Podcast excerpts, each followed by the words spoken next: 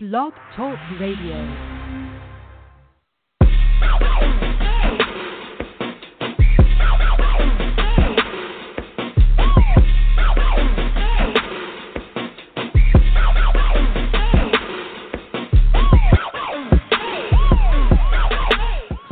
FT Sports Podcast. Good evening.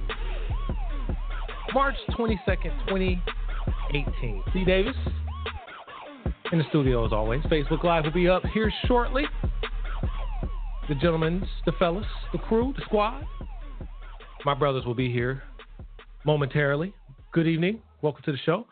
Um, got a great show lined up for everybody tonight, man. It's gonna be a great one. Um, hopefully, I don't sound like I'm in a tunnel or in the bathroom this time. We'll see what McGriff has to say about it.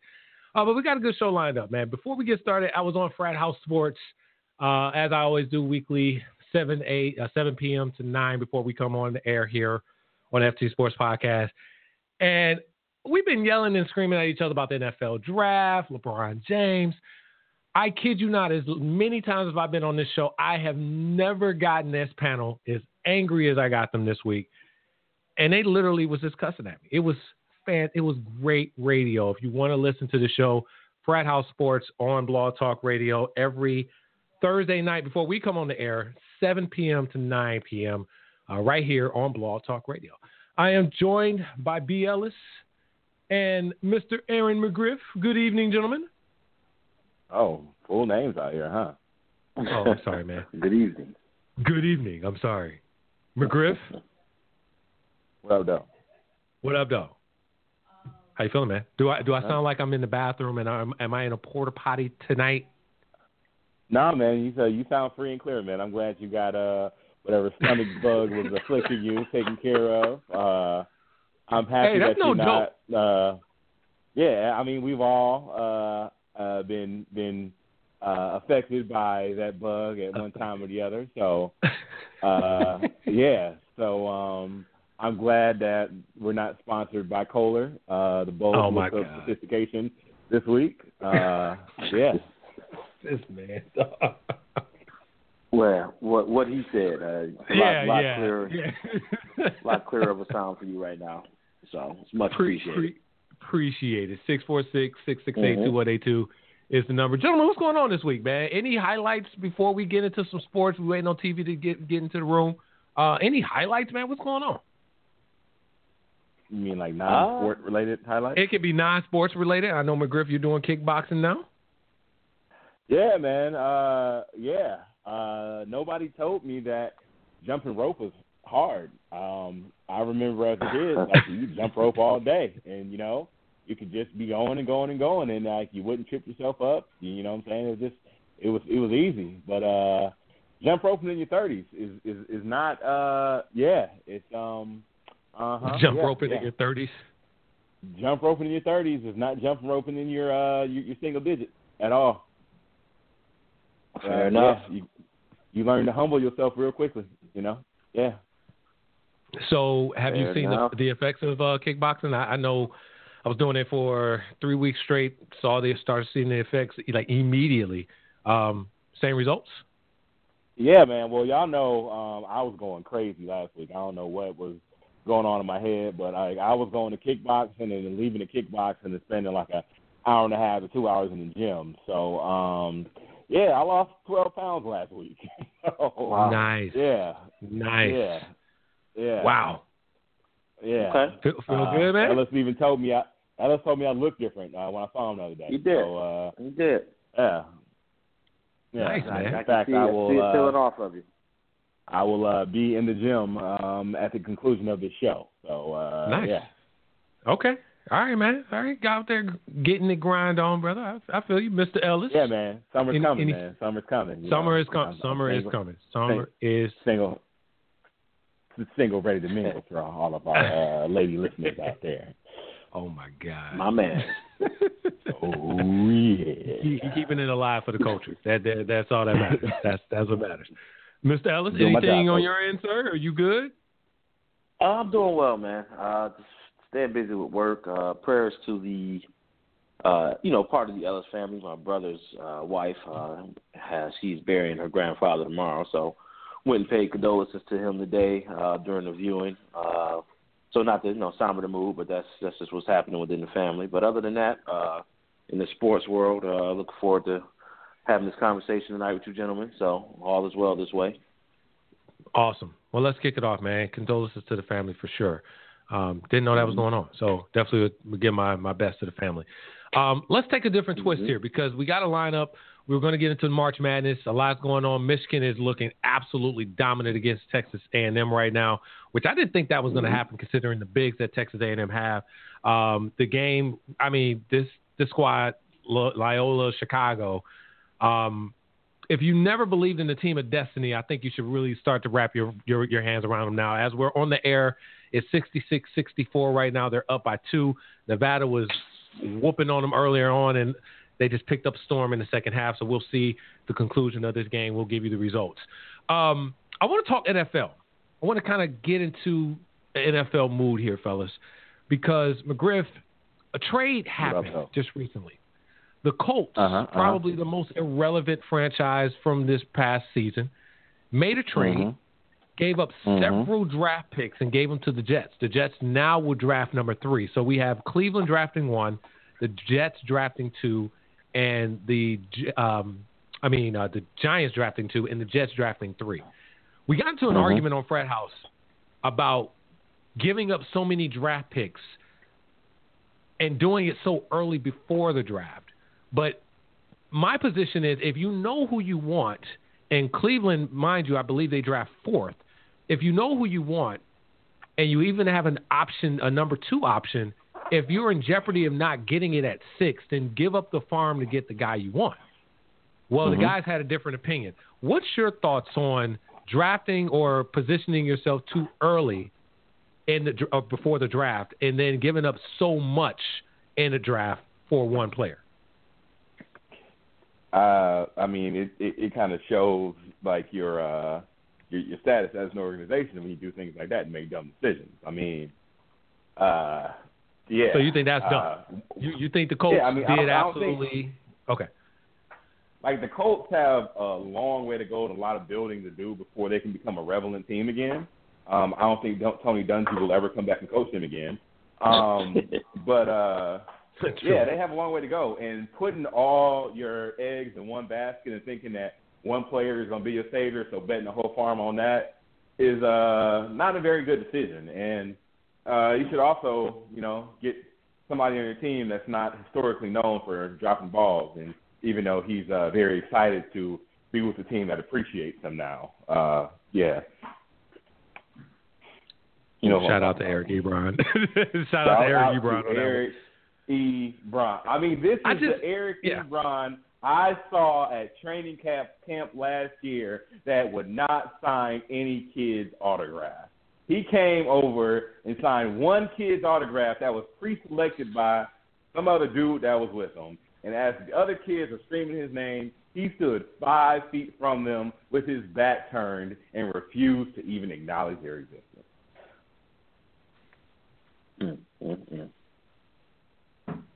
Yes. Because he didn't sign the kid's autograph. I'm sorry. I, I, I guess I'm no. Like he like he he's standing five feet away from all these kids are screaming his name, just trying to get an autograph or a handshake or something, and he just had his back turned to him like they weren't even there. I'm just like, wow, wow. Shout out to, to uh, Big Play Slay though, because he signed autographs the whole time, interacting with everybody. T- TV, I we uh, we started off the show just a little hey, different. TV. Wanted to. What's good, McGriff? How much, brother? Wanted to. All right. Got it. wanted to get your thoughts real fast because the Jets absolutely gave up everything to get in position to get one, one or maybe the guy that they were looking for in the draft. And we were on a debating conversation on Frat House, and I, I was I'm kind of on the side of you do what you have to do to position yourself to get the guy that you want. But others were like totally against giving up three to four draft picks and doing so. I feel like the Jets can, if they get a running back, they can win. They get Saquon Barkley if he falls. If they get a quarterback, they win. They're going to get what they want at three versus if they would have drafted at six. A lot of people don't agree with that. how do you feel about what the Jets did just recently in, in this in this trade, which all points all signs point to them getting a quarterback? Um, I don't I don't have I don't have an issue with what the Jets did. I mean, clearly it shows what they're trying to do, and that's trying to, uh, um, you know, pretty much start all over, but also find that find that that uh, that piece that's going to be the cornerstone of their franchise. Um, I wouldn't with the pick that they, you know, getting that high pick. I wouldn't. I wouldn't go after Saquon Barkley. I mean, again, they're they're having quarterback issues as we speak.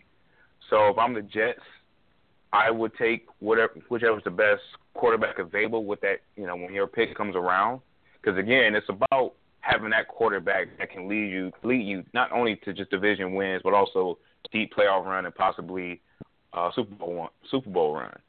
And throughout the years of the NFL, the past 20 plus years or so, 25, 25 plus years, um, you've noticed you got you have to have that quarterback. You have to have that franchise player that's going to uh, be the be the turnaround of your franchise. So Saquon Barkley is a, is a, is probably one of the best, if not the best uh, player in the draft. But you typically don't build around a running back. You know, this is a quarterback driven league, so you go after a quarterback. Okay. Given the landscape of quarterbacks, well, I had a question for TV, then I can respond to that. Given the landscape of quarterbacks that you're you're looking to draft this year, I mean, do you do you see them being ideal, and do you see them being uh, placed above a kind of a once uh, once in a lifetime kind of back, so to speak, with uh, Saquon? So, what, what, what's your thoughts on that in regards to the overall draft class of quarterbacks? Because they, in my opinion, they're all pretty pedestrian. I mean, I guess I'll I'll say it's it's, not the greatest quarterback class coming into the coming into the uh, the league or in the draft, but at the same time, I think you have a good option of quarterbacks to where they can be some game changers.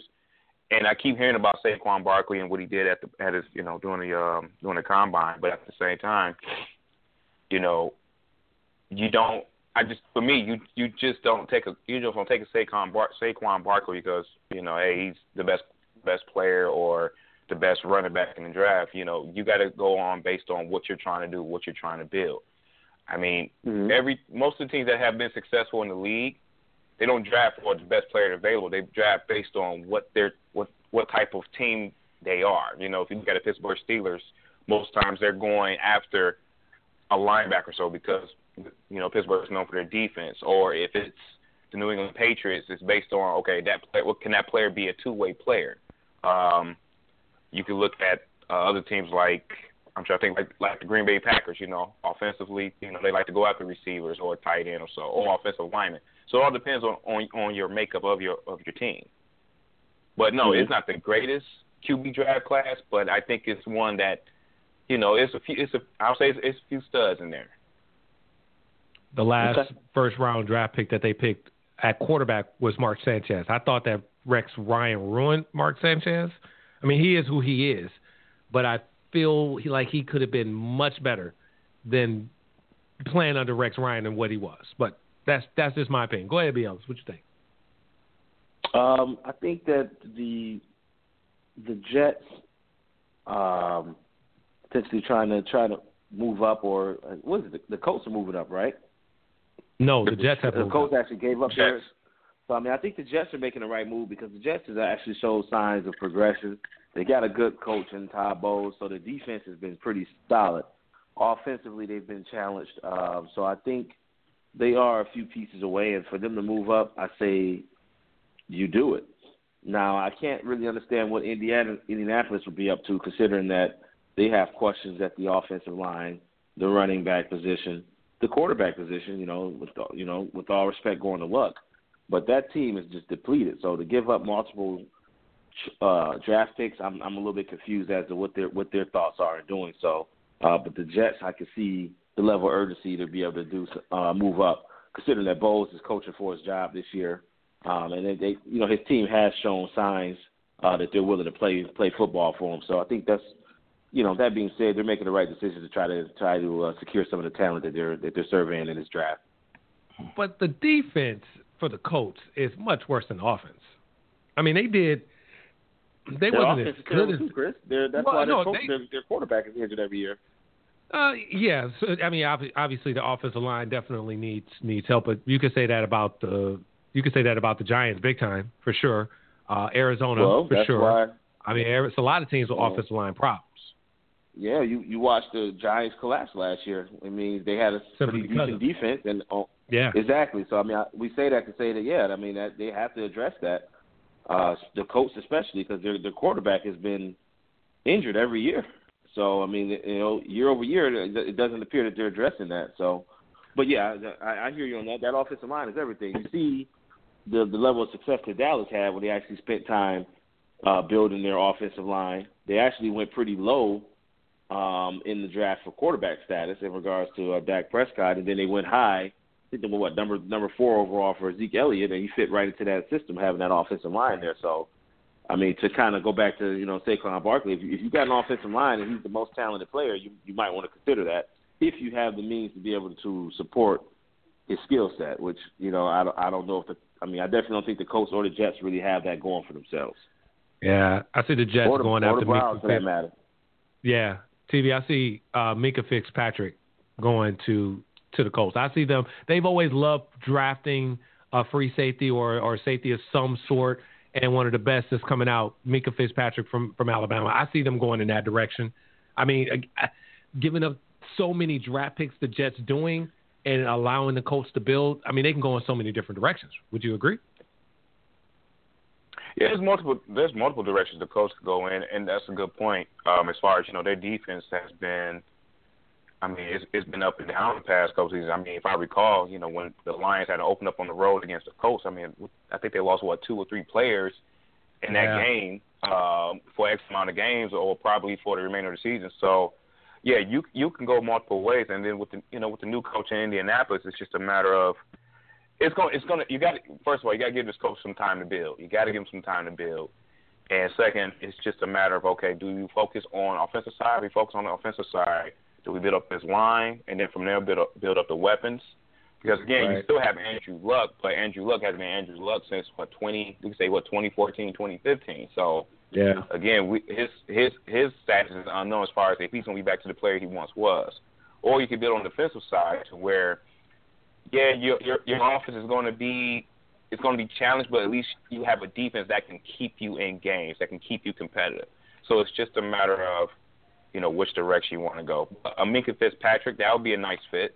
I mean, especially what he's what he's done at Alabama. So I don't know, man. I, I look forward to seeing what these teams do come draft time, man. But um, it's it's, it's going to be an interesting one. It's gonna be interesting, and I probably am more excited about this draft than than recent years because of all the possibilities. And it's top heavy. I mean, we, we're gonna see what happens. We will definitely see what happens. Um, a game that just went final, gentlemen. Let's get on topic here. March Madness. Um, Loyola Chicago has now advanced to yes to the Elite Eight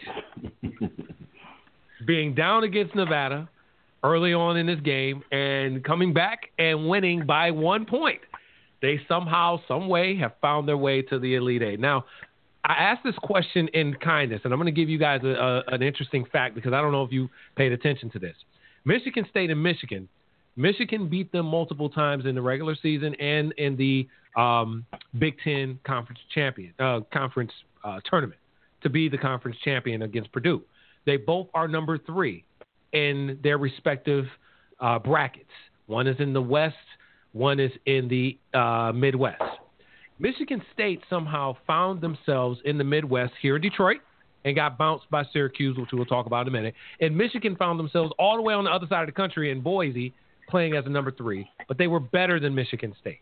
Maybe not overall schedule, but overall head to head.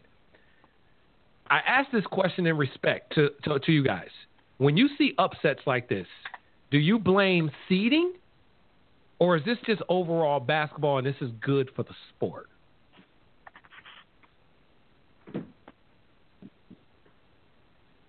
Um, I think it's overall good for the sport. Um, I don't know, man. As far as seeding goes in a tournament where it's one and done anyway, I don't. I mean, of course it has a factor, but I I just personally think that you know if you're you know, you, any any game you can lose, and on the flip side, any game you can win if you're prepared and you're you're focused on on you know making sure you and your team are in sync and and are you know pretty much prepared to play defense. Most of these games has been, in my opinion, the, the stronger defensive clubs have have have won. You know, even with Syracuse, it was a low scoring game. They couldn't score with anything, but they they pretty much clamped down, and it was poor decision making yeah. from Izzo, and it cost the team the, the game. So I, I don't know. I, it just seems like the, the teams that are willing to play defense and have that energy, you know, you have you have a chance of winning, and that's that's good for the good for the game. Um, so I, I would say it's more so that than a than a seeding situation, uh, in in my opinion. McGriff TV, what you guys think? Um, I, I would I would have to actually have to, have to agree with Ellis. Um, yeah, I mean, definitely mix it up. Like we've been complaining for years about how rigged the system is and how the games aren't good, and you know, uh, I'm I'm I'm all for it. Like uh, let's see something different, and you see the uh, the results of it. Like we're seeing an amazing Michigan team um, dominate, and we're seeing a not so amazing Michigan team uh, in Michigan State being exactly where they where they should be. So uh, yeah, well, Mama got it wrong. Well, when you say where they need to be, though, Michigan State was considered to be the heavy favorite, and uh, I mean that seems to be the case every year. And I don't know, man. I'm starting to have questions regarding, you know, coaching. Um, you know, oh, yeah, yeah, that's what I'm saying. They're they, they're where they. Yeah. I'm saying they're where they need to be, as in not playing right now. Okay, got you. And you talking about based yeah. off of coaching or talent? I'm well. I, it's based off of multiple things, but I definitely I, it's basically yeah exactly the result. But I definitely think um, Izzo's time is uh is is up. Okay. So, um, I think it's I think it's I think it's a combination of both. Um, so and then with this, with I'll say this with the seating, it, it it depends on certain programs because sometimes certain programs get the benefit of the doubt based off past accomplishments. Um, I believe it was like 2010, no, like 2011, 2012, where Michigan State was on the verge of uh, of their NCAA tournament appearance being streak being broken, and they had like one of you know they they had a solid year, but it wasn't a year where they actually deserved to be in the tournament. And somehow, some way, they managed to get in. I think they were like a they were a double double digit seed, but they lost in the first round. But with that being said, sometimes a, a program that's struggling but ends up having some solid some solid success during the regular season gets in some most time based off past success. But mm-hmm. um, but also you got to look at you got to look at today's game where most of these players. I mean, if, let's just take the Virginia and the um, the Maryland Baltimore uh, game that happened. Well, most of these players have played against each other before. I mean, they see each other in AAU, we see each other in, in, in summer uh, tournaments, whatever. So the, the competition is actually getting better, and it's funny because last Thursday when the tournament kicked off, I told the gentleman, I said, "You're going to see a 16 seed be the number one seed," and the reason why I said it because the, the the talent gap is not as wide as it used to be. And then look what happened. You know, the number one team, Virginia. I, you know, I believe Virginia was the number one overall team, if I'm not mistaken. They were the number one overall. But did you see that happen in yeah. OT? Did you see Virginia losing though? Because I agree with you. I thought maybe Kansas was going to be the team to lose against Penn, but I didn't see Virginia going down. I don't think any. I don't think anybody saw Virginia, Virginia going down like that because the past what three three to five years. I mean, Virginia's always been that team where it's pretty much a grinded a grinded out team. I mean, you can have a five you can have a five point lead, uh, or Virginia have five point lead over you, but it it it always felt like a twenty point lead because of the way their aggressive style on defense. Right. But yeah. no, nobody saw Virginia losing losing like that. I mean, I would expect a Kansas team to probably lose to a 16 seed because you know Kansas always been known to have all this talent, but you know they struggle to get out the you know the first week the first weekend of the tournament lately. But that's just that's just my observation. But uh, it's just it's just a combination of a lot of things. I mean, it's like about the Michigan State and Syracuse game. I mean, that game was just the game was just ugly. I mean, Michigan State couldn't do anything against a, against a two three zone. And what's sad, Izzo has played has went up against a two three zone yeah. plenty of times. Yeah, they don't use a zone a lot in the Big Ten, but I'm pretty sure he's he's he's his teams have matched up against other teams that's running a two three zone. I mean, a two three zone is basically just picking your spots and being able to hit your shots. That's all it is. And one of the weaknesses about playing about a two three zone is you can actually get more offensive boards against a two three zone, which Michigan State was able to do. So, uh, it, it's again, it's it's just a combination of things, man, when it comes to this tournament. But you know, I'm glad to see it. It's, it's good to see a 16 seed. You know, finally Yeah. triumph over number one seed in, in men's basketball. Now, women's basketball uh, is actually Oh, happened before. Yeah. So, hey, we got it. got to got just got to give credit where credit's due, man. So you mentioned a couple of things. So I'll say this: one in one, eh, one win to 135 losses, a 16 seed to a number one seed.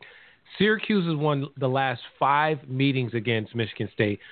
Probably the biggest number of all. This is what the two-three zone did to this team, gentlemen. Michigan State was 17 and 66 overall shooting, which included eight and 37 at the three point the three point shot. Free throws won this game for Syracuse, 77% at the arc, which uh, we can't say that in a lot of the games that we saw last week, gentlemen, because there was a lot of games where free throws didn't win the game. Michigan should not be playing tonight or should not be advancing to the Elite Eight, which by all accounts it looks like they're going to do, if Houston just would have hit their free throws. So we see this at the college ranks, gentlemen, and, and Ellis, primarily you, because you watch a lot of NBA. But we see a lot of this now where there's a missed free throw, a missed free throw, and cost game. Are we surprised that we see this at the pro rank? Because I mean, we see tons of this in college. No, you're not surprised to see it at the pro rank because, I mean, considering the fact that most of these players are going straight into the NBA with some of these deficiencies in their game, it's just more so being further highlighted in in the game. I mean, one of the biggest examples would be uh, Ben Simmons right now. Overall, amazing talent, you know, highly regarded, top draft pick, and that dude can't shoot worth a lick. I think he's shooting at about fifty percent, and I mean, it's pretty much they don't care. They're bypassing it. Uh, they're getting a lot of the fundamentals are not being fully developed, and we know this based off of the one and done scenario. So, no, I'm not surprised that you're seeing this carry over into uh, the the NBA uh, level. And you know, unfortunately, too, a lot of these big guys they're they're they're finding their way out of the NBA too, um, based off of not developing some of those skill sets, and then ultimately just the way the sport is going. It's a more fast paced, up and down game. You know, Right. the big man itself is phasing out, so they're gonna, you know, they're gonna be become continue to become less and less valuable, especially if they can't even hit a free throw because they're gonna even be more of a liability to be out on the on the court anyway. And you're seeing that happen too right now. So, you know, you you, you got to be able to shoot free throws. You got in in the league itself in the direction it's going. You got to be able to shoot. And by shoot, I mean mid range, long range, and free throws. So I mean, uh, your most successful players outside of ahead. LeBron James right now have that skill set. We've seen the free, the plague of the free throw. I think we saw last weekend. It, it was no more evident in, in that Houston game. But, but Griff, I, I gotta, I, I only bring this up to you because I feel like you can make this a joke. Ohio State, Xavier, Cincinnati, Marshall. No, was was Marshall? No, Marshall's not in Ohio. What am I thinking? Okay, just three of those teams. That's West Virginia. All those teams in the state. Say that again.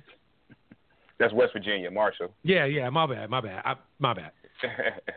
All three of those teams, though, in the state of Ohio, represented very well, um, and all top, you know, pretty good seeding overall. I would say Ohio State was five, uh, Cincinnati was two, Xavier was one. They all lost in the first weekend. The state of Ohio. Mm-hmm. I don't think we've ever seen that before. Mm-hmm. Uh, I, I, I mean, yeah, I, don't, know, know what to ask. It's just go. Hey, uh, ball don't lie. Um, you know, uh, ka- karma, karma is something else. You know, everything that goes around comes around. You know, and uh, Ohio has to be better at something uh, every year, and we all know that the roads in Ohio are better than they are in Michigan. So hey, you guys can have the roads this year, and we'll have the basketball. No, fair enough. Fair enough. Okay. Fair enough. Fair enough. TV, any other surprises from the tournament? Obviously, Virginia's a huge one. Um, for me, Cincinnati giving up that monstrous lead that they had um, over Nevada and just absolutely losing that game the stretch um, is probably the biggest thing for me. My biggest takeaway from the tournament thus far, because Cincinnati had that game won, and they just gave it away. Uh, biggest surprise. Um, I would have to say, honestly, I'll say my biggest surprise would be the Cincinnati, this uh, Cincinnati Bearcats. Okay. Yeah. I thought they were arguably one of the best defensive teams going into the tournament, and you know, for for them for them to lose in the first week of the tournament is I, I, I was I was taken aback by that man. I mean, I, I watched them during the um, what's that the American Athletic Conference tournament, and yeah. and also and also and also I want to say uh, Houston as well, but um, I would have to I would have to say Cincinnati. And sec, I'll say I'll say Houston second because I felt like Houston would have could have posed a threat if they would have beaten Michigan. And the point guard that they had, man, I, I, he's he has he, I like his game. It was just a couple of times where it, it, it was, he was overdoing it. He was overdoing it. And outside of free throws, I think that's what cost them that game against Michigan because that that game between Houston and Michigan, I think I thought it was evenly matched. I mean, they each took away what each of you know each what they like to do offensively, so they forced them to do things that they were uncomfortable doing. But it's, but Michigan still managed to you know make the most out of it. Of course, with the game winner by Jordan Poole, but um, I'll just have to say Cincinnati, man. And it seems like every year, the past what well you say past five six years, it seems like either Cincinnati and Xavier, you expect them to to at least make yeah. it to the Elite Eight or so. And then for them, and then it's, it's just it's, it's it's always like a disappointing uh, weekend, you know. But Ohio State, I'm yeah. kind of not surprised about that. I mean, they were good in, the, in the, you know during the regular season of the Big Ten, but they deserve they deserve to be where they are right now, and that's on the couch. It's interesting that a lot of people were saying that the Big 12 was the best conference in college basketball this season. I was I was one of them but they don't have too many teams left in, in this in this uh, this tournament. Michigan doesn't. Michigan is the only Big Ten team remaining, along with Purdue, I believe. Uh, is Purdue still in it? it? Wait a minute. Purdue's still in it. Purdue, Purdue yeah, Purdue's plays tomorrow okay, night yeah, Michigan and Purdue are still in it, and Kansas and Texas Texas Tech is still remaining in the Big Twelve. So Ellis. No, well, well, well, you, don't forget you got you got Kansas State. Don't forget you got Kansas State, oh, yeah, Kansas, Kansas State, yeah. Texas Tech, and West Virginia forgot about West Virginia. That's how that's how low key they've been playing. They they actually been playing very well. Villanova is the best team right now, still standing, right? Oh, I don't, I, I don't know, man. I, I I got a feeling West that West Virginia press is is going to give uh, Villanova some problems, man. Um, I, I don't know. I think honestly, you could say the winner of that game was definitely going going to represent you know represent that region of Final Four. But I just feel like I don't know. I, I don't really I don't really trust the Villanova team. I mean, they got the point guard and um, Jalen Jalen Brunson. I mean, one of the key things when when this tournament is having solid point guard play. But I just feel like West Virginia's defense, especially that press, or as they like to refer West Virginia to as a, a press Virginia. I just think um, I just think I think West Virginia may actually get Villanova, you know, tomorrow. That's an interesting one. Two classic defenses and West Virginia and Syracuse still remaining. And Syracuse played in. This is the second time, ladies and gentlemen, Syracuse had to play into the tournament, and they are in the Sweet 16. The last time they did it, I, be, I correct me if I'm wrong, TV. They went to the they went to the national championship game, didn't they? The last time they they made to the Sweet 16. No, the la- yeah, the last time they was in the Sweet 16, Sweet 16, they, not only did they have to play into the tournament, but they also went on to the national championship. They didn't win it, but they went to the national championship. Uh, or was it the final no, four? Well, let me see. No, the last time they made the final four was 2013. And then the last time okay. they won that championship was was was 2003. But I think when they went to the Final Four and played Michigan, I believe they were a either an eight seed or a ten seed. I have to look that up. I want to say they were okay. a ten seed. I know they played in, and I know they did very well last time they they had to play into a game. They did it this year, and now they're in the Sweet 16 doing the same thing. That two three defense is sick ask the Michigan State fan about it. They know all too well about it. Ellis, McGriff, last word. Any any shockers you taking away from the tournament? Anything standing out to you guys? Um, standing out to me would be just um, again uh, Michigan State in inability to advance and just the blatant shortcomings and blatant mishandling of that team with the talent they have. Uh, that's you know it's it's unfortunate, but it's it's really starting to become a trend. So it's it's it's unfortunate that that's being labeled to Michigan State right now. Um, uh, congratulations to what was it, Loyola, um, Wolfpack, whatnot. Like the run that they're on, uh, first time since like 1985, playing with just high energy, high intensity. That, that that's a shocker as well. You always get one of those Cinderella stories, and it, it seems like uh, they've definitely taken on that that field for this year. Griff, you got the last word. Uh, yeah, um, yeah. It, even though I talked trash about Michigan State, like they were highly anticipated to be a favorite and at least make it to the final dance, and for them to go out that early uh, was definitely a shock. And to see the entire state of Ohio uh, go down the way they did, like it's always uh, it's just all it's, it's, it's just always something to uh. Yeah, I mean, it's, it's like everybody's bracket has been busted this year. Everybody's bracket was busted the first round. So, yeah, I mean, it's been a it's been a good uh, it's been a good uh, March Madness this year. Uh, we watched the entire uh, West Coast get slaughtered too by the East Coast as well. Uh, that took place in this tournament too. So yeah, no, I hear you, McGriff. Thank you. mm-hmm. Just to clarify, Chris, uh, the year 2013 when Syracuse went to the Final Four, they were a fourth seed, sir, fourth seed.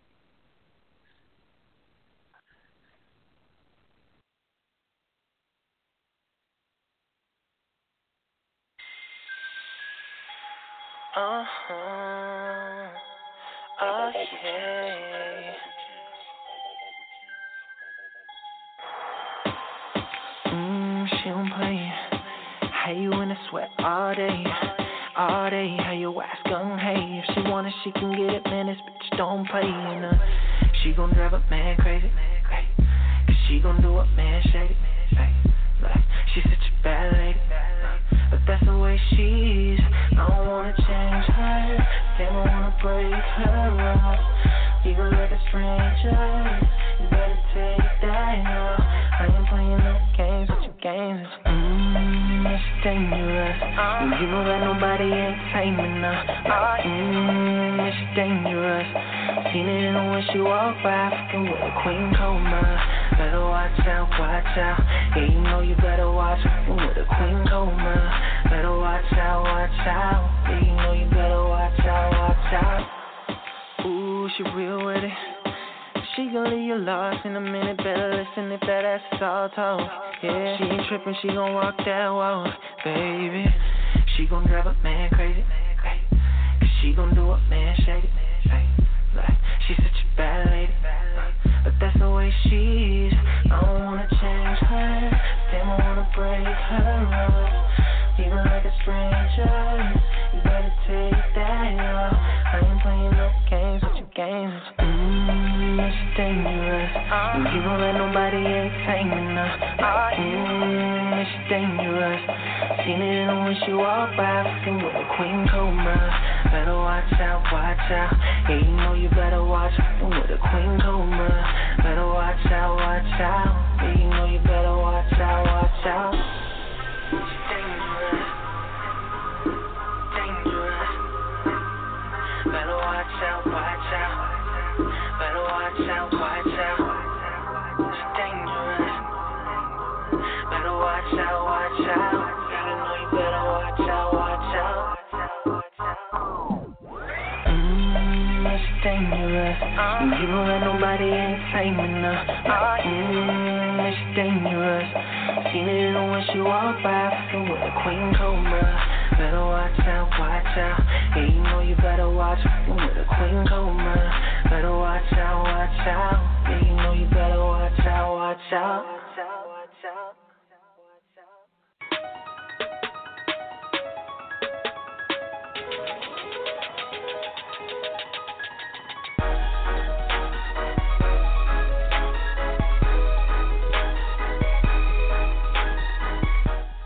There is never a dull moment here on Blog Talk Radio because all of a sudden, when things were going well, it just stopped going well. I don't know what else to say. Oh, I'm tired of paying these guys. We love it though. FT Sports Podcast. Welcome back to the show. Awkward moment there. Try to rebound very quickly. It's just a Rudy feeling tonight. upsets all around the place. March Madness is happening. Michigan, Loyola, Chicago moving on to the Elite Eight. We got more games coming up. Kentucky, I believe, is is kicking off right now against Kansas State. Uh, do we have another game coming on tonight? Florida State and Gonzaga, and then tomorrow we got the rest of the games to round out the Elite Eight. C. Davis, E. Ellis, A. A. Ron, my man TV back. Are you guys there? Can you guys hear me? Yep. Yes, sir.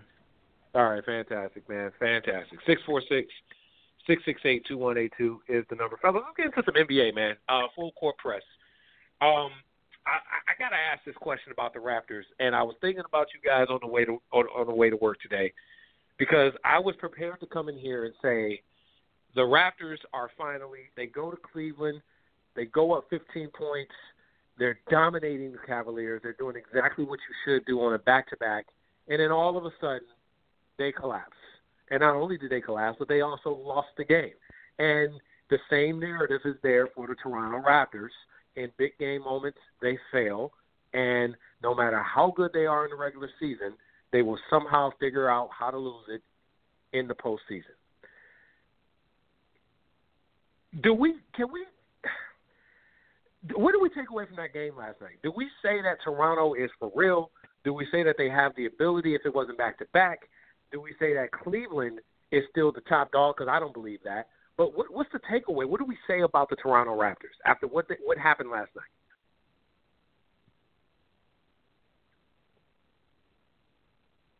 Ah, Awkward silence. I'll say, I mean, that LeBron still owns Toronto. That it's the same thing we've been repeating over and over again the past couple of years. Anytime Toronto has does great things in the regular season, we always counter that with what what have they done in the postseason. I mean, yeah, it was what two what two years ago or three years ago where they made it to the Eastern Conference Finals, but again, the Eastern the Eastern Conference hasn't really been the most competitive conference. And then second, you know, they got they got their butts kicked. I mean, LeBron has what matched up against Toronto twice since he's in um, in his career with the with the Cavs, and he's won both of those meetings. One meeting, I think he ended up in it was a sweep. I have to double check, but I mean, you just don't give up a lead like that. Well, I'm not gonna say give up a lead. You you have to be able to close out games like that, and for for LeBron to just lead Cleveland back, it could be, and it could be a mental thing with Toronto as well, man. At this stage, and where Kyle Lowry and DeMar DeRozan is, we can't. We, we they they they don't get that pass. And if and if they do, then we just got to say that they're just not mentally they they're just not mentally ready for the big for the big stage.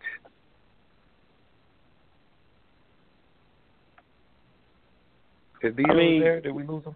Yeah, Oh, no, no. okay. Okay. I, I, was, I mean, LeBron owns the Eastern Conference. Like it's no matter no matter what. Like it's until someone knocks him off, I, I can't change that narrative. Uh, and that goes for Boston. That goes for the Wizards. That goes for uh, Toronto. Um, maybe it's a mental block, but there's been a lot of teams that had a mental a mental block with uh, with LeBron as of late in regards to trying to figure out a way to dethrone him or you know knock him off, and it just hasn't happened. So uh, Toronto, I think, yeah, it's are they narrowing the gap? I don't know. I, I can't even say they are, to be honest with you. Um, they're having a good regular season. Uh, they're showing that you know there is a, a level of consistency there throughout the regular season. Uh, but the, you know, I, I can't I can't bet on them when it comes to being able to produce uh, the level of energy that's required to take that next step in the playoffs. And the crazy thing is, I don't even want to I don't even want to down Toronto like that either because they have taken steps. They've won playoff series. It's just once you run into LeBron, it's Barely. Um, barely, you can say barely all you want, but they have, you know. But once you run into LeBron, it's a brick wall. I mean, Chicago had that going on too, and Chicago, in my opinion, had a better team when D Rose was, you know, at the peak of his career, and you had a very sound defensive team. Uh, they could not get past uh, LeBron. Same thing with Indiana when Paul George was there, and they had a very solid team. Could not get past LeBron. So, uh, you know, that that just continues to be that continues to be the case, man. LeBron is is, is he's he's the ultimate warrior right now in, regards to you know his his age not even being a factor and his efficiency is just is through the roof right now. So uh, I think that's uh, that's just a dangerous situation for any team in the Eastern Conference. Let me ask. Let me ask this question. McGriff, jump in um, if if you can um, give this input. Back in early 2000s, the, the Los Angeles Lakers dominated the Western Conference. Here comes here comes Portland, dominated them. Here comes Sacramento, dominated them. Here comes the Spurs, dominated them. Here comes Phoenix, dominated them. Is this LeBron? I mean, like, is LeBron like that Lakers run in the early 2000s? I mean, I mean, I'm only asking because LeBron did this in Miami and he did it here in Cleveland twice. So, I mean, is it, can we just finally just say flat out LeBron James and everybody else? No, you can't. Um, and I say that nobody else has been to the Eastern Conference Finals in the in the last eight years, but LeBron. Well, when, when you, I know when you say that though, I guess the difference between you saying that about LA and we saying that about LeBron is, yeah, the Eastern Conference sucks. So, as much as it is about him, ha- you know, being a dominant force, which he is, there's no denying that. I can't sit here and say that, that, that I can compare that to the Lakers run because the Lakers were dominating everyone in the Western Conference and everyone that came out the East to to, to oppose them. You know, minus the Pistons that came in there and put hands on them. But you know that we can say that about LeBron, but he like once he gets to that big stage and he has to play an elite level of competition out in that Western Conference, there there has been signs and, and gaps shown in regards to, you know, his. Not, I'm not gonna say his stats, but his ability to be able to have his team fully engaged uh, to to be able to pull off the championship.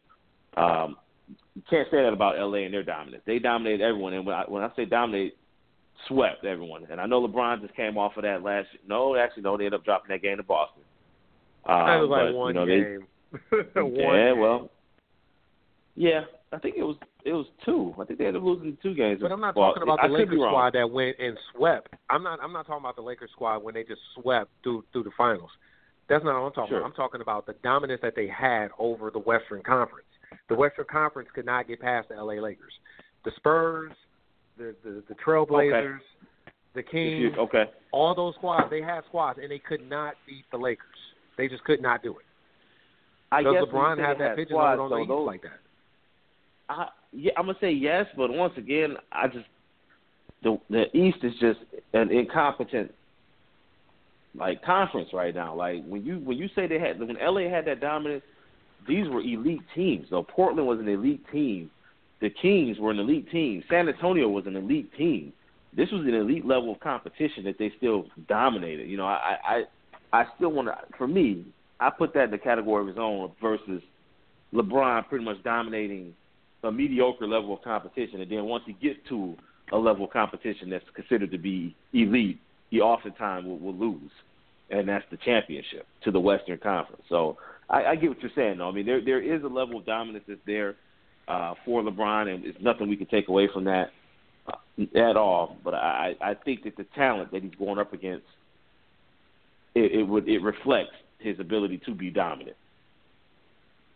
TV jump in there, man. What, I- what's your I thoughts would- on that? I would The- have the- the- yeah. Yeah, I was gonna say it's it just I think it yeah again it just depends on the level of dominance. I mean yeah LeBron is dominating the Eastern Conference, but the end result is championships, and you know he's got one out of what the past what three years or so. But then when you look at those Lakers teams, I mean they were just they were just the early 2000 Lakers they were just dominant. I mean they were going through a gauntlet of of great teams as we mentioned the Kings uh, uh, the Trailblazers, the Spurs. I mean, if you want to throw Portland in there, you probably can, but it's it, it it it was just it was just it's just a different type of dominance because at the end at the end of the day, those those runs by those early, early 2000 Lakers were championships, or even like the the mid or late 2000 runs were ended up in championships. So it's it's it's a dominant run from one perspective, but overall, it's about getting those championships. And since LeBron's, you know, been back with Cleveland, I mean, it it has it hasn't been that that dominant at all. And then you got to look at Mm. the depth of those teams as well too. I mean, with those Lakers, I mean, I mean, you had the Kobe, Shaq, Robert Horry. I mean, point guard played Derek Fisher, uh, Rick Fox. I mean, you can go on and on, and then Yeah, compared to what, what Yeah. LeBron has, I mean, it's just him and Kevin Love, and then it's like eight saves, it's, it's, it's everybody else, you know. So you're saying because LeBron couldn't seal the deal, there's no comparison. He he he doesn't he he's not dominating the East like the Lakers dominated the West because of that. I would, I- I yeah, I would say that that. I mean, I, I would yeah. say he's. I mean, he's not really. I mean, is he really? The question that should be asked is he really, is he dominating the league like those Lakers were? Well, the Lakers dominated the league because they they they sealed the deal. They dominated not only their conference, but they they took the chips. LeBron has been to the finals eight straight years in the Eastern Conference. There's not another team that represents the East but a LeBron James led team, whether it was Miami or I Cleveland. could, I- I could throw this right in there, Chris. This is why they're even talking about changing the format, is because the East sucks. I Yeah, mean, that, I that mean, so LeBron I, also I mean, of course he hates that. He's, why, why would he want to change up the, the formatting when he clearly his his road to the championship is Yeah. already set in stone before the start of the season? I, I, I mean, I hear- that's where I'm coming from. You know, like the level of play is he's. I mean, it's just a whole different monster, man. Like he's.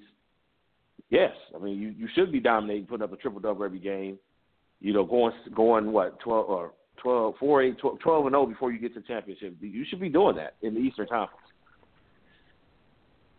And and Let's I'm, switch I'm, gears he's a been little able bit. to. Let, let's let's let's let's switch gears and, and move to another team in the Eastern Conference. Um, our hometown heroes are three and seven in the last ten games. They had a victory against the Phoenix Suns, for goodness sakes, and struggled in the first quarter against that game. I'm talking about the Detroit Pistons. The only reason why I'm Auburn them Hill up, Pistons. gentlemen, is Ar- Ar- no, Auburn Auburn Hill Pistons. the reason why I bring them up is because I think we all can agree that Reggie Jackson, in our eyes, is not the point guard of this team. With the announcement of Trae Young coming into the league and where he could potentially be drafted and where the Pistons could possibly trade and get, do the Pistons need that type of point guard on their on this team? It's evident that Stan Van Gundy needs to go. It's evident that they need a point guard. It's evident that this team just needs something. Is Trae Young that answer for this Pistons team? And if not, then what is?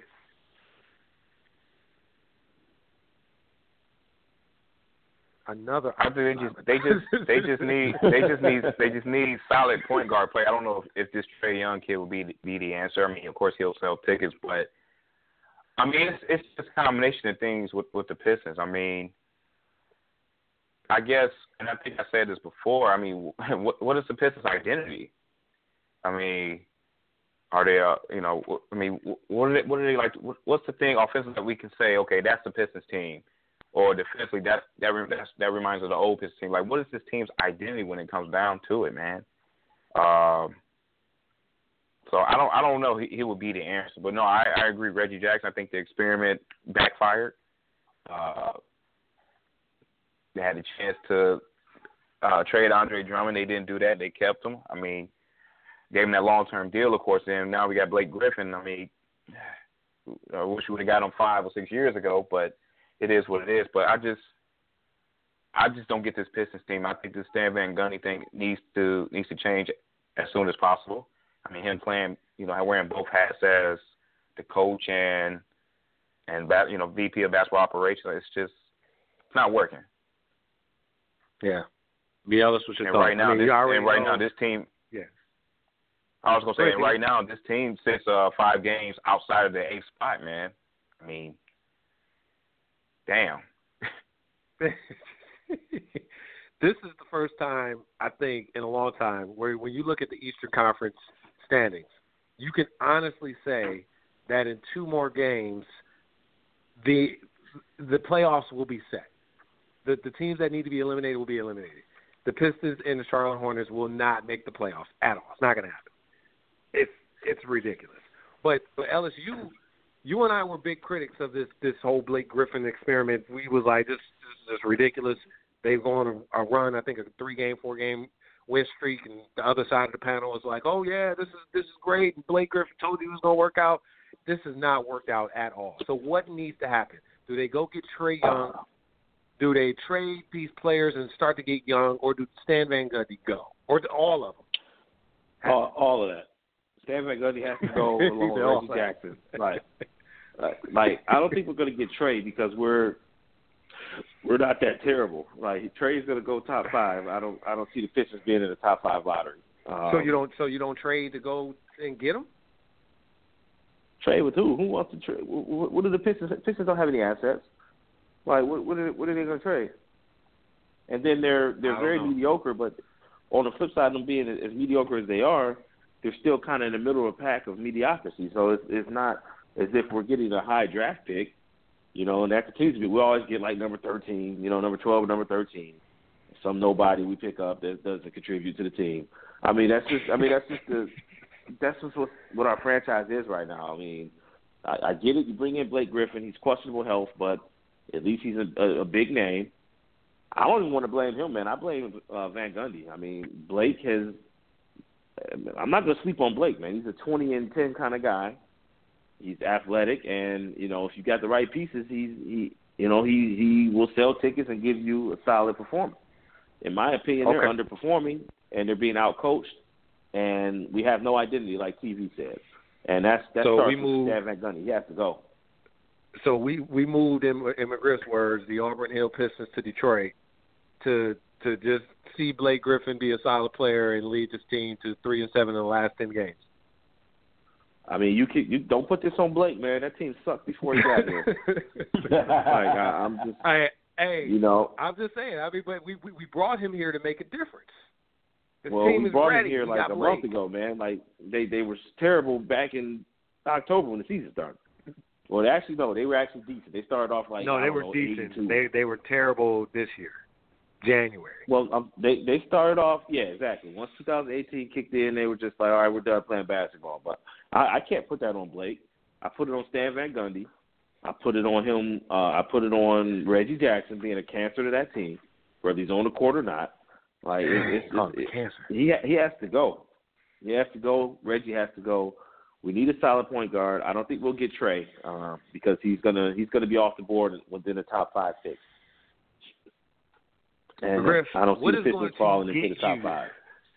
What, what is so it sounds like we may have to get a solid point guard in the in the free in free agency, huh? if there's one available, right? If there's one Sure. available, then you got you're married to this terrible Reggie Jackson who's not worth anything. Yeah, like, your 88 mil contract. Who who's going to take on that contract? who wants Reggie Jackson? Nobody. Nobody. The Knicks will take him. The Knicks will take him. No, they won't. The Knicks are. Yeah, they will. I think the Knicks might get the Knicks might get your boy Trae based off them where they're falling right now. And I think they still already have some draft picks set up. And I think they, I mean I think the Knicks are going to be straight next year because they're they're already on a downward skid yet again this season, and of course with uh, the unicorn going out. But I think low key they might try and bring in um, Mark Jackson. And I think he might try to go after a, a trade and kind of start to replicate what he did over there in Golden State for New York. That's just my thoughts. I can see that. And happening. then and then Steve Kerr leaves Golden State and then goes to New York and then wins a couple championships. Yeah, he'll uh, go. Mark. Mark get fired again, and then yeah, he'll go. No, man, I, Steve I, I Kerr think that uh, Mark Jackson's gonna get his gonna get his, his break and his opportunity to coach again, and I think it'll be in New York. He's from that area. He has connections with that team. Hoiberg's out of there, and I think he'll have a solid foundation with the with this upcoming draft and with uh Porzingis and Tim Hardaway kind of coming into their own. He, he might have he might have a solid a solid little team over there, man, to be able to put something All right. together. And he's in the East too. All you gotta do is win about 38 games. You're going to be like the number two seed. Oh, shut up, McGriff. What is it going to take for you to go to a game at the Little Caesars Arena and root for these these Pistons? What what is it going to take for you to say I'm a Pistons fan? Because this it ain't, it ain't what we see right now. Wait, so I have to root for the Pistons, like the the the team from allegedly Detroit? Yes, yes. Oh, okay. Um, ooh, wow, wow. So if uh, someone was to provide me with tickets, uh, number one, because I'm not paying for them, um, give me some discretionary spending money so I can make sure I enjoy myself and can get intoxicated enough to Okay, uh, yeah. root for the Pistons. Uh, so, Wow, so okay. yeah, yeah, yeah. I think that'll do it. So you need free tickets and pretty much free booze. Beverages. That's it. Yeah, and I, I might need some weed too, man. You know, just to, Wow. wow. wow. FT Sports Podcast, uh, you know, does not represent that man's thoughts, but hey, it's all good. They, are they that bad? They're 32 and 39, though. Come on, fellas. It's the reason why the arena is not filling up, right? Well, I actually did TV. read a, a, a news story about that, and the Pistons have had quite a few sellout games this season.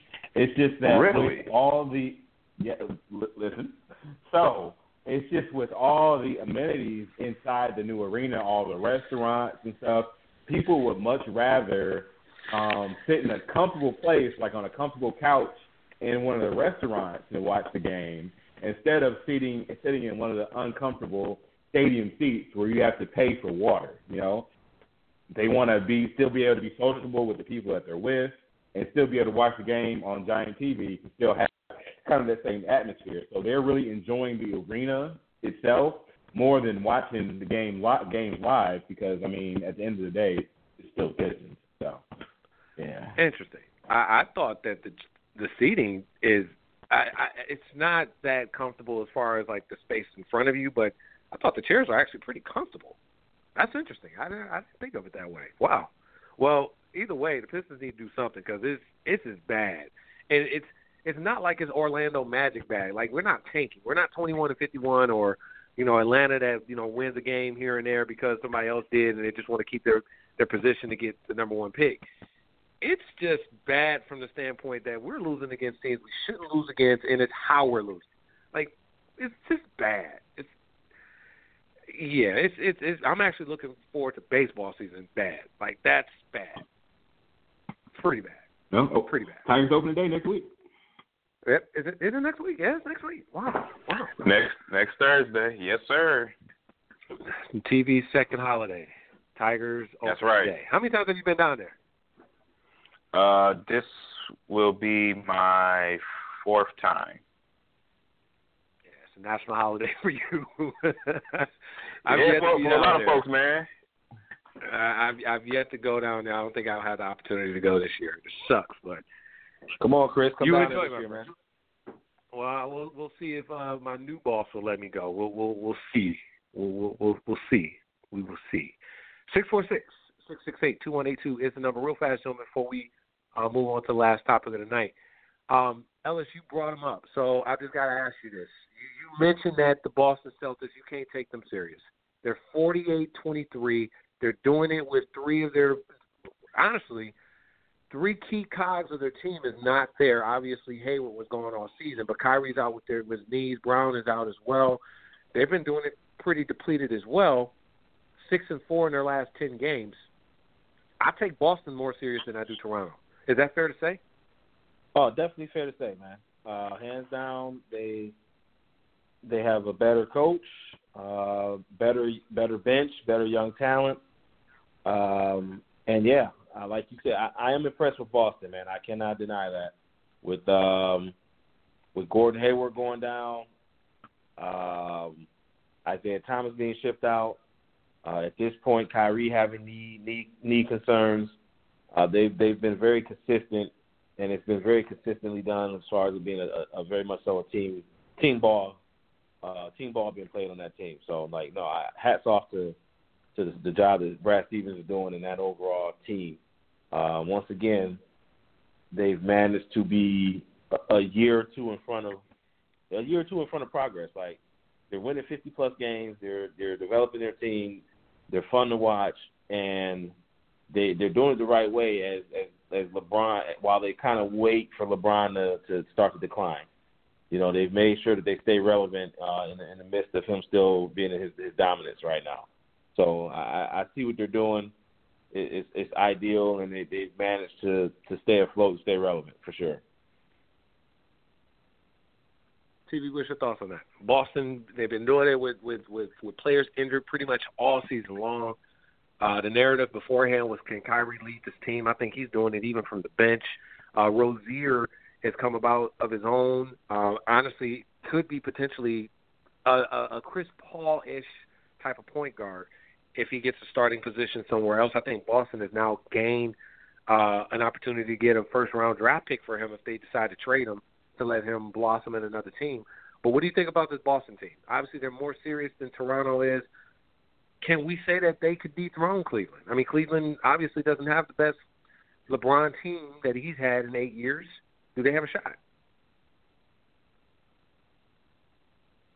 Um, I think I think it's uh, hard to say right now because again, you got an injury to another star player with Kyrie with his knee situation.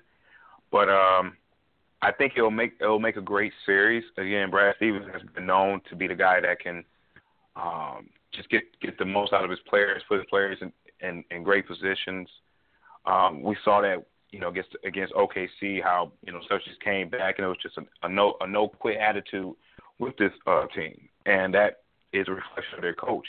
But also, I mean, Jayson Tatum. I mean, he's starting to he's starting to come into his own as well. I mean, it's, it, that was a great draft pick by Boston.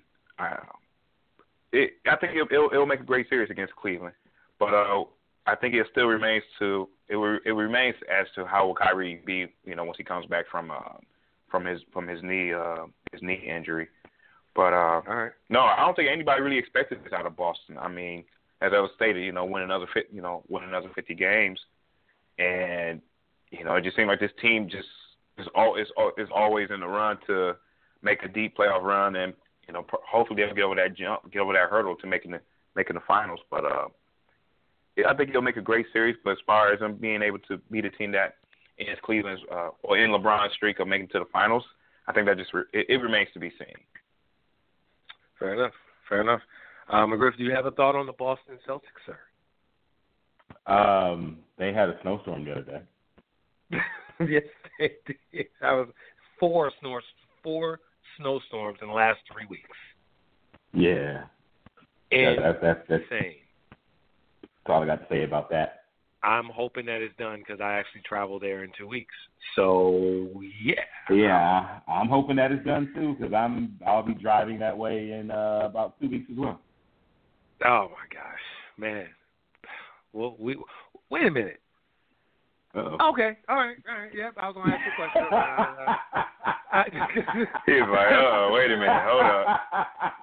I was like, well, because when I go and fly to get Blue Man, I drive back, and I actually drive Mhm. back on the seventh, and I Okay. forgot that he said he's coming back on the ninth. So that, my bad. I'm sorry. My Yeah. bad. Yes. Uh huh. Yes, it is.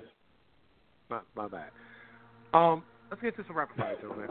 Um, I got some questions I want to ask, primarily NFL related. And the number one question that I have is Jason Pierre-Paul, traded from the Giants to the, to the Tampa Bay Buccaneers. There's a it's very that is floating out there right now. If you don't understand why we're laughing, you really need to go look for it. But um, it, was this good for the Giants or Tampa Bay? Who who wins in this in this type of trade?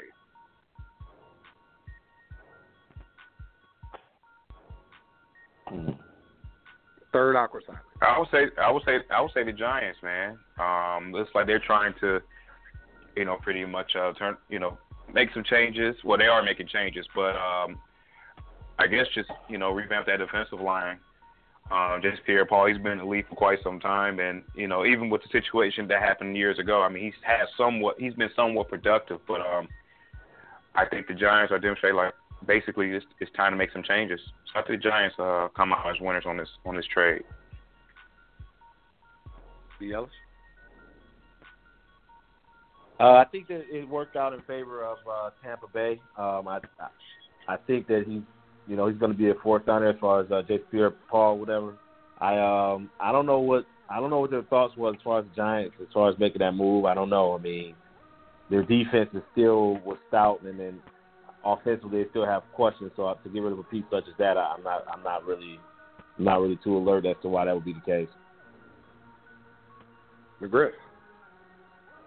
Uh, yeah, I think um, anything that the Giants do is going to benefit them, and they're trying to get a handle on um, their defensive line. So, um, I think that off in the middle of that word, so it might have appeared that I put stress on a particular part. That was, sure, uh, sure, un- sure. Was, We'll go with that. that was We'll- unintentional. We'll, go with that. That was totally, Right. totally unintentional.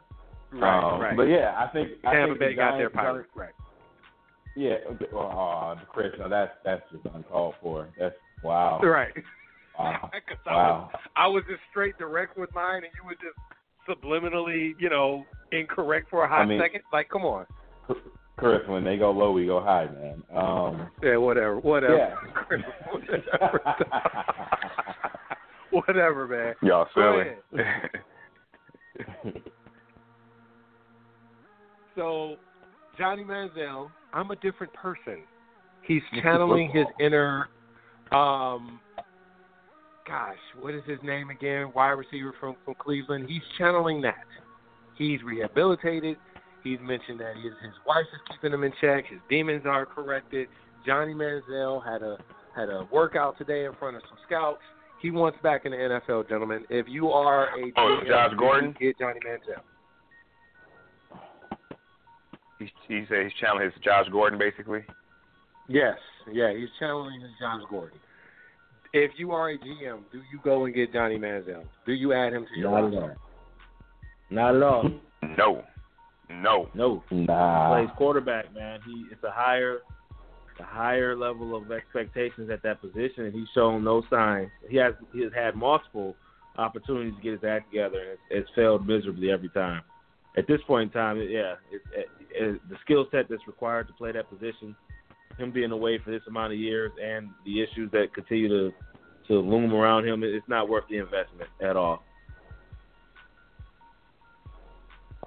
If you want to add anything other than no, That- no, there's, there's nothing much to add. I mean, we seen we seen we seen him in the league play. You know, seen him in the league play QB, and it it wasn't the greatest. Uh, great college player, but no. McGriff, you got anything you want to add to that? Nah, I mean, like you you've shown who you are, and as much as you, like, how many times, like, how many times people say they they change and then they go do the same thing? Like, look at OJ. No, Oh, that wasn't. that he said no.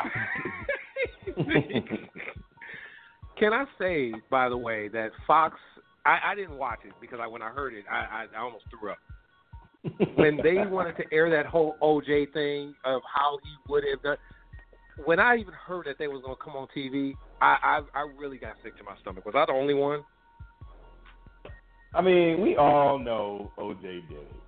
So, So so so spend an hour of my life watching him actually confess on national TV. yeah, I mean, like he's just like we all he he has demons that will follow him for the rest of his days. Like it just needs to be dead. I think everybody's just grasping at straws for ratings. Like let let it let it go. Uh, Johnnie Cochran had one of the biggest wins in history. Not OJ, Johnnie Cochran. Man. Interesting. Okay, next question. And Ndamukong Suh, we talked about last Oh, week, did not have a team interested. The very next day, the Rams, the Saints, and the Titans have all expressed interest. Three interesting landing points because the Titans could use some interior help. The Saints definitely will continue to bolster their defensive line. They added him to it, one of the best defenses in the league. And then the Rams, we already know what they have in Aaron Donald and and and, the, and now their secondary. Adding Ndamukong Suh would be absolutely fantastic. So, looking at these three lineups, which one of those teams gets him? Um, I think the I Rams. think the Rams are going to make a play.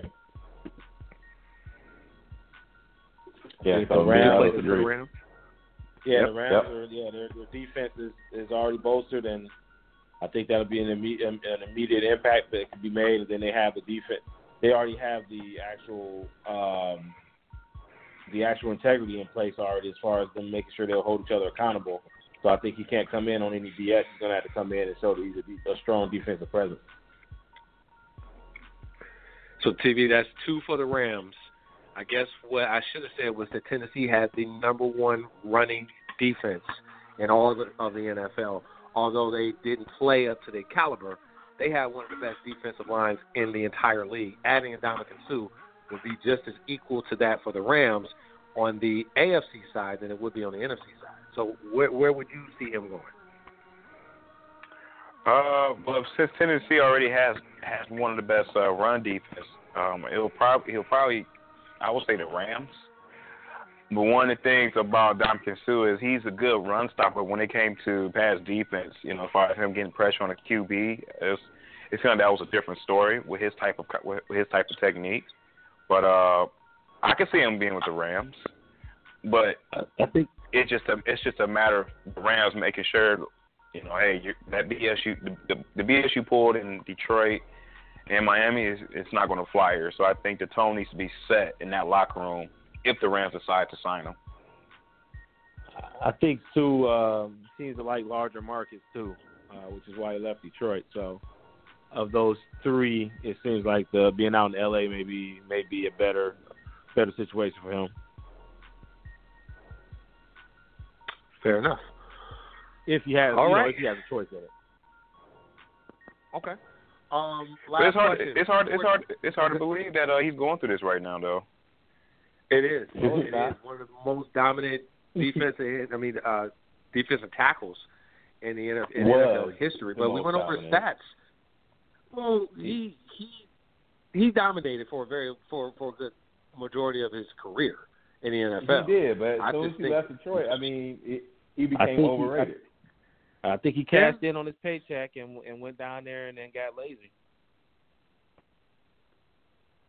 There. Did he get could be did he get lazy? Did he get lazy or just you know? After, I mean, again, the the NFL is a catch up league. So, did other teams or you know did they pretty much just figured out his game and just say you know what we can make this guy a non-factor when it matters most? Um, I I, think personally that think he got lazy.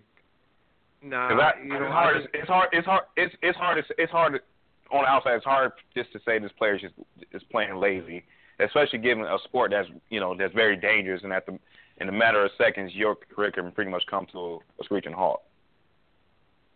TV, I think it's a, Uh, I I think it's a combination of two things. I think from a standpoint of lazy, because we we seen him here in Detroit, so I think we could say we could say that with a little bit of confidence that he he kind of he kind of could take his foot off the gas a little bit, and I think he did that a lot in Miami. But I will say that he was not helped by the secondary in in Miami either. I mean, if if he's going to put pressure on the quarterback, or if they're going to double double team him, the least those quarterbacks could do is take wide receivers out of the play, and they didn't do that. They didn't help him at all. They didn't help the defensive line at all. So I I think it's a mixture of both. Okay. Fair enough. Two last questions that are not sports related, gentlemen, because we are ten minutes left and the lineup is done. Um, movie question: Pacific Rim has a sequel coming out, and it is coming out this Friday. Um, if what what is your expectations? Are you expecting a fantastic film? Are you expecting a good film, or are you kind of going in open minded because it could flop? I'm Uh, expecting a, well, I, I, I'm expecting a good oh, film. All right, go ahead, man. Oh, my fault, man. I was gonna say I'm expecting a good film. I uh, John Boyega, I don't know, he hasn't really been in any bad ones. Um, I, I think you know this is another another step in the right direction for him uh, as far as the screenplay that he's getting. And uh, one of my friends, she actually reviews movies, and she said it was outstanding. And she she hates she hates sci-fi movies, so I'm all in after that. All right. Uh, TV, yeah, I mean. I, bullshit. Uh, I don't really have I don't really have much to say, man. I haven't seen I haven't seen the first one. Oh, what? That's not surprising. Yeah, I haven't seen the first one. I mean, something that never really it's never really caught my interest. So hopefully it's a good movie. But no, I haven't seen the first one. All right, fair enough. McGriff. Oh, thank you.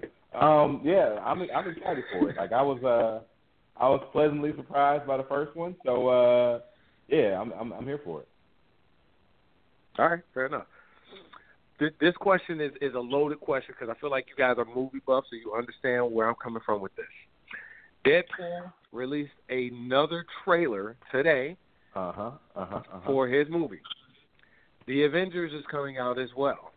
Considering that Marvel has done a fantastic job and what they have done for the build-up of the Avengers, they have equally done the same for Deadpool.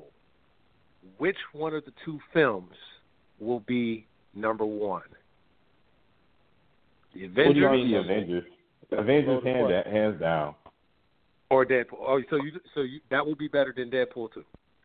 Hands Like down. I, I no, not even a question. You know, wait, wait. No, you add. You said which one will will do better. You mean which one will do better in the box office, or which one will be a better film? I think Right. which one will be a better film because box office. I think Avengers will do.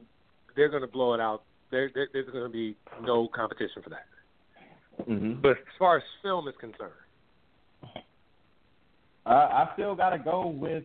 I still gotta go with the Avengers. Like there's a there's a a, a, a far larger budget for the Avengers than there is for Deadpool, and like Black Panther is the only standalone film that can hold its own, that held its own against the Avengers. You know, um, and like we all love Deadpool. We know love we know Deadpool is gonna do awesome. I hope it's rated R again. Um, Oh, it but definitely I, is. it Okay. definitely is. um, okay, but I, I, I, I think it's still for for what it's worth and all the build up that's happened. I think this uh I think this Avengers movie is gonna be great. okay. I think uh, uh and Chris kind of changes the direction of that question, but yeah, both films are going to be number one at, at their respective times. Um, both films are going to be. I think it's going to be kind of a matter of opinion as far as what's considered to be better. Uh, Deadpool has a diehard fan base, so, and I think them taking the rated R approach allows them to be a little bit be, be able to have that create creativity to really make it a, make it its own masterpiece. And uh, I think it's going to be the same thing with Avengers. The build up, the characters, the budget, like it's just it's going to be huge for both of those movies. Uh, keep in mind too, Deadpool is on the Sony side of things, so although it's Marvel, it, they're kind of still in their own their own playground, which is why you know they have more flexibility to make it rated R and make the character maybe a little bit more aligned to what you know diehard comic uh, book buffs are looking for. So both films are going to do damage. Uh, both films are going to do are going to do uh, both films are to do are to do great um, at the box office. I like Deadpool, but I've never been a big Deadpool fan. Um, I'm still trying to get trying to get caught up in all the you know most of the Deadpool series. So for me, um, I think the better film is going is going to be Avengers. Fair enough. I think they all come out at around the same time. Avengers come out next month, and then Deadpool comes out in May, if I'm not mistaken. Mm-hmm. May 18th. Yep. May 18th. So just a couple of weeks right after that, and then right after that, I believe is Ant Man and Wasp. There you go. Mm-hmm. So In October? there's a- yeah, it's going it's going to be an interesting time for for for Marvel overall. I just had to ask because I saw the trailer today, and I honestly I got chills watching the Avengers, but it was something about Deadpool when I watched that trailer. I was I I got more excited about Deadpool than I did the Avengers, probably because it's rated R, probably because it just brings a different element to the movie that the Avengers just cannot bring. I think they all will be equal in success when they both come out for sure, but I think the lasting and long, the longest lasting effect will probably be Deadpool for me because it's rated R. I think simply because it's rated R is going to be a better film. Now, what about Venom? Because Venom comes out in October. So, what's your guys' thoughts on Venom? Because I'm still shocked that Venom is getting his own movie, which I I still don't understand why. I don't even know what it. I don't know, bro. I I, I don't have I don't have an answer for that. I, I don't have an answer because I don't even know what Uh, the premise of the movie's going to be. I'm kind of excited about it. I mean, I feel like it's kind of one of those situations similar to, for me, similar to an uh, uh, an Ant Man, a Guardians of the Galaxy, a Doctor Strange. You know, like relevant characters, but like I'm like I went in there with very low expectations and walked out just amazed at all three of those films. So I, I don't know. I kind of feel like I'm hoping it has that same effect and that same narrative. And and Tom Hardy, I trust. The, the dude is just an awesome actor. Um, I don't know. He's been in a lot of Christopher Nolan films, and I, I just like what he does. So, you know, if they, if they have him, they, they casted him to be the character. I don't know. I'm I'm on board. But it's a but it's a bad guy though. That's what I'm saying. Unless Right, they're trying to make him an anti saying, uh, an anti-hero, right? But he's a bad guy. Uh, yeah, I mean, yeah, I'm I'm excited to see what they do with it, uh, and and get, maybe give me a little, little bit more uh, origin behind you know about, about behind why he's such a significant character in, in the Spider-Man universe. I mean, I already know, but I, I want to see them give me a two-hour film depicting that. I, I, and I don't know if, if Tom Hardy's in it. I don't see him. I don't see this being a movie that's gonna gonna flop. I just that's just my own personal opinion. Like he, he he's very selective in his in what movies he appears in. So I'm I'm curious to see what's gonna happen. But you know what? It would be nice if it was. It would be. It would. It would be cool if it was like Spider Man, and you know Spider Man versus Venom, where of course Venom's going to be in it, but you can. But you're also going to get a lot of a lot of a lot of camera time um, with Spider Man. But I don't know. I'm I'm, I'm assuming that Tom Holland Tom Holland's going to have a small cameo in this movie.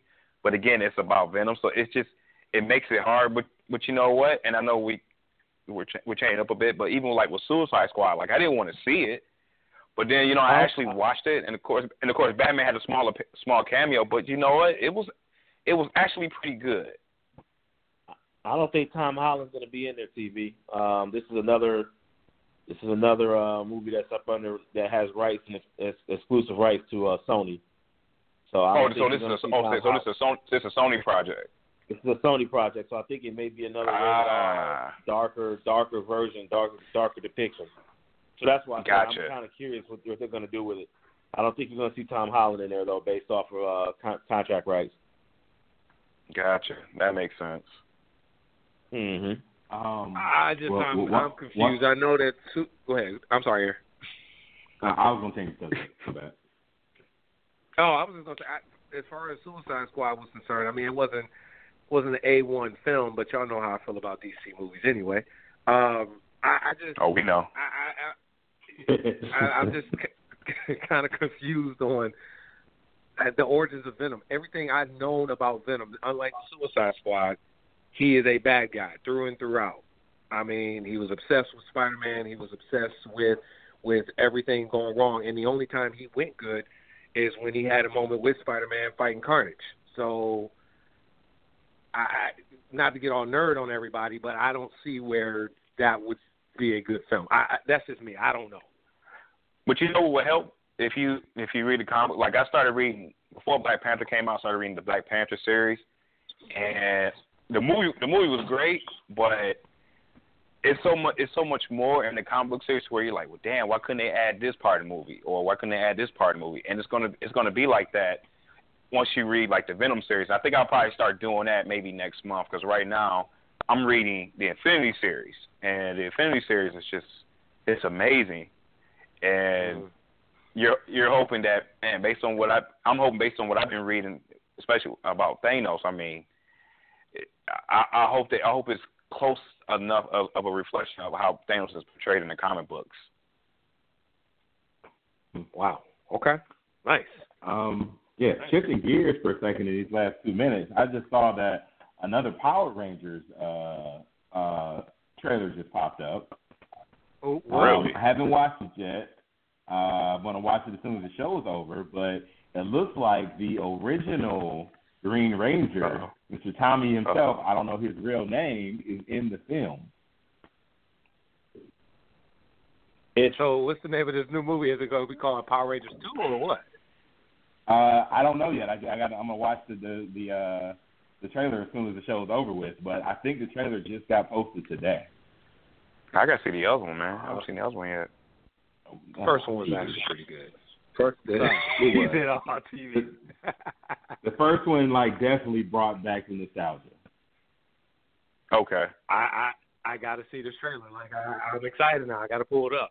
Um, If it's good, I mean, yeah, we were I able to post pivot and kind of awesome. We we kind of was able to pivot and go everywhere around here, so it, it was kind of cool. Six four six.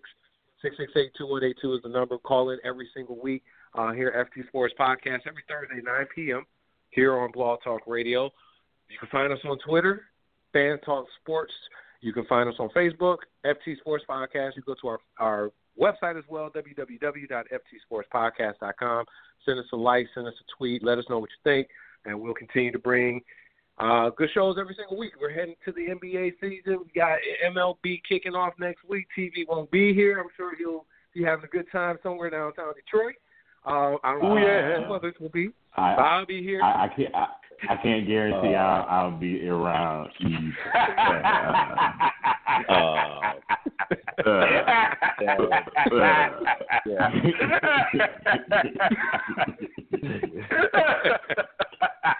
we'll, we'll, we'll, we'll see. Well, We'll, yeah, hold it down. uh, we'll hold it down in your absence, TV. McGriff, will we have you next week as well, sir? Or uh, Uh, uh,